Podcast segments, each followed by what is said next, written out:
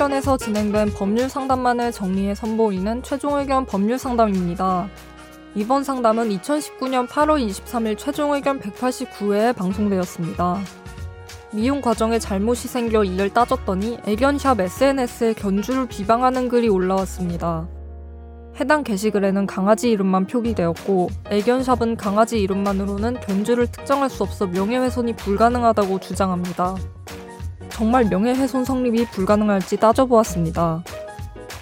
오늘 최종 의견 법률 상담에서는 명예훼손과 특정성에 대해 이야기 나눕니다. 최종 의견에 사연을 보내주세요. 법률 상담해드립니다. final@sbs.co.kr 안녕하세요. 최근 억울한 일을 당해서 사연 보냅니다. 반려견 사진과 이름을 SNS에 공개하며 견주를 향한 비방글을 남긴 애견샵 어떻게 처벌할 수 있을까요? 지난달 미용 맡긴 강아지가 발이 잘못 밀리고 상처가 생겨서 항의하는 과정에서 애견샵과 언쟁이 오갔습니다. 저는 미용 과실이라고 생각했지만 애견샵은 탈모로 인한 땜빵이라고 주장했습니다. 일단 제가 병원 소견서를 가지고 가기로 하고 잘 마무리가 됐는데요. 그런데 이날 애견샵의 SNS에 가보니까 제 강아지의 사진과 이름을 올리면서 견주, 저에 대한 비방글이 올라왔습니다. 통화로는 잘 해결하고 마무리한 문제를 SNS에 올리면서 마케팅하는 애견샵에게 분노가 치밀었는데요. 내용에는 견주가 사장에게 폭언을 했다. 잘못에 대해 사과를 먼저 했는데도 물고 늘어진다. 병원에 가지 않고 억지를 부린다. 강아지를 엉망으로 관리했다 등 사실과 다른 이야기들이 담겼습니다. 문제는 제가 보낸 강아지 사진과 저와 나눈 문자 내용에 포함된 강아지 이름이 그대로 공개가 됐고요. 해당 애견샵은 동네 사람들도 많이 이용하는 유명한 곳으로 팔로워 수만 5천여 명에 가까웠습니다.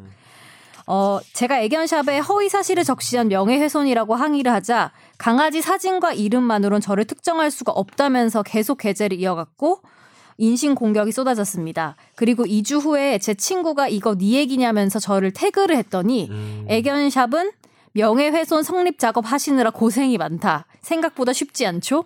지금 한 행위는 영업방해와 허위 물증 조작이며 소송 사기죄에 해당한다면서 적반하장으로 나왔습니다. 그리고 몇 시간 뒤 해당 게시물은 모두 삭제가 되었는데요.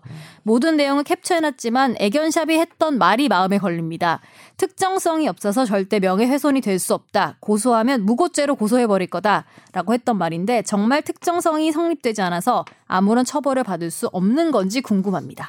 저기 쭉 보니까 이제 우리 인터넷에 글 쓰면은 형법상 명예훼손이 안 되는 거 아니죠? 네, 아시죠? 그러니까 정통망법에 위반돼서 사람을 비방할 목적이라는 이제 목적이 또 들어가야 되거든요. 근데 형법상으로는 비방할 목적이 안 들어가는데 일단은 요 글을 봤을 때 비방할 목적이 있었는지가 먼저 좀 문제가 될 것 같아요. 네, 청취자분이 아까 사연에서 언급했던 게시물도 같이 첨부해서 보내주셨는데 그렇죠. 네. 이건 기니까 저희는 다 받고 봤는데 뭐 제가 봤을 때는 이게 그 사람 자체를 비방할 목적이라는 게 좀 약간 제 개인적으로 봤을 때 좀 애매하다라는 게 먼저 첫 번째 있고요.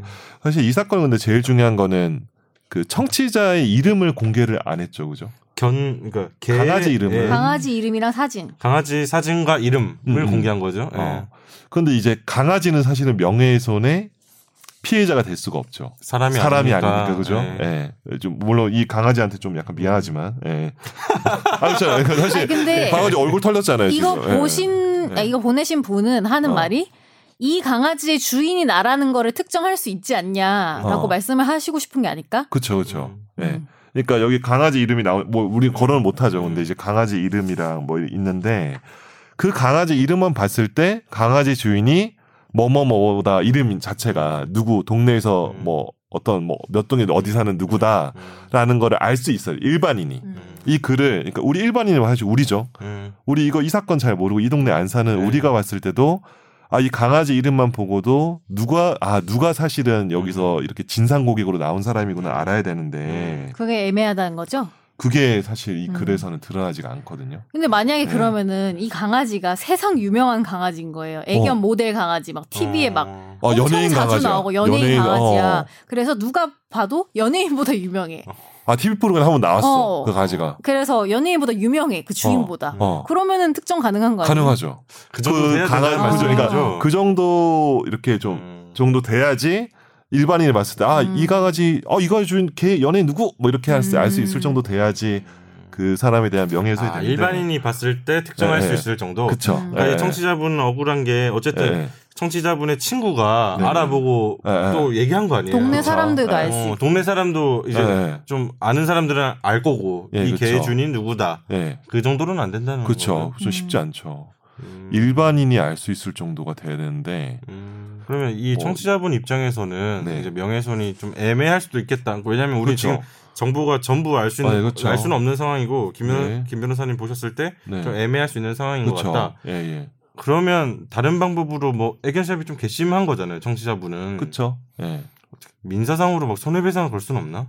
아니면 그 병원에서 소견 받은 거를 첨부를 해서 아예 근원으로 돌아가서 개에 대한 잘못 어떤 행위를 했다 이렇게 할 수는 있지 않을까요? 상처도 생겼다잖아요. 개한테 상처도 생겼다고 하죠. 명예훼손이 좀 애매할 수도 있고 명예훼손으로 뭐 고소를 하면 무고로 역고소하겠다 지금 이런 상황이잖아요. 네, 명예훼손 고소했다가 무혐의 나와도 무고가 안 될 확률이 거의 높죠. 무고는 안 된다. 무고 거의 인정 안 돼요. 이 정도 상황 가지고. 제가 좀 약간 거칠게 말씀드렸지만 이거 사실 누구라도 명예훼손으로 의심할 여지가 있거든요. 이 청취자분 입장에서 명예훼손 당했다고 생각을 하시니까 고소를 하는 거고 그 결과는 장담할 수 없으나 무고는 좀 어려울 거다. 무고는 좀 어려울 것 같아요. 그럼 청취자분 입장에서는 명예훼손 고소를 일단 진행을 하시는 게 초상권 침해로 뭐 손해배상 청구를 할 수. 근데 강아지 사진도 올라왔네요. 네, 강아지 사진이랑 이름. 그래요? 그런 부분은 위자료 한도 일단 민사 청구는 좀 사실 검토를 해볼 여지가 있는 것 같아요. 근데 형사적으로는 정통망법 위반으로는 좀 쉽지 않아요.